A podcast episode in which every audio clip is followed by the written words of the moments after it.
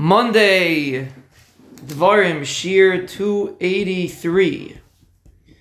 So our Choshev Chaver over here, Shmuel, is planning on moving on to other pastures. So we're not going to go into the details, but basically, we were discussing with him, and it came up a Hasayurus.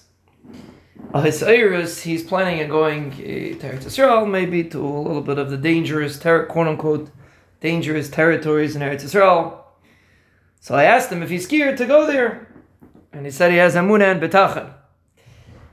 But uh, I think there's something important to realize, and that is that uh, Rabbi de Miller stresses this a lot. He says when a person goes to sleep at night and he has a comfortable bed and there's no shooting outside his window, so he doesn't appreciate. He said a person he's, he used to say go to one of these backward countries that they have people shooting each other in the streets. You don't have to go so far. You can go to Brooklyn, but if you go to one of these backward places that people are shooting each other in the streets and you'll appreciate what it means to have a, a bed. And you can just go to sleep, close lights, and you don't have to be afraid that anyone's going to come come smashing your, your door down. And he said that's one of the greatest gifts that the British gives us. And we take it for granted because we live in a free country.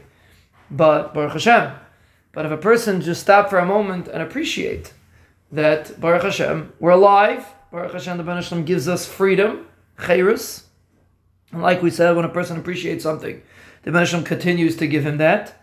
Appreciate, appreciate your chayris, appreciate the menucha that you're zeicha to live in.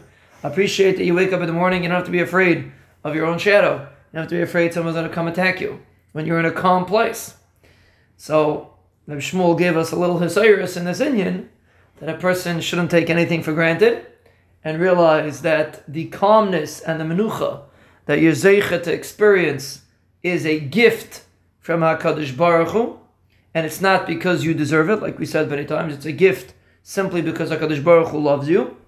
And that is something, again, where our focus over here is to try to appreciate. So it's not something that's necessarily from the body per se, but it's something that we should train ourselves to appreciate, that we're zeicha to live b'menucha and be comfortable, and not have to be concerned of battle and war and milchama, and have a certain sense of security. When a person appreciates that, the Ben Shalom Hashem continue to give him more.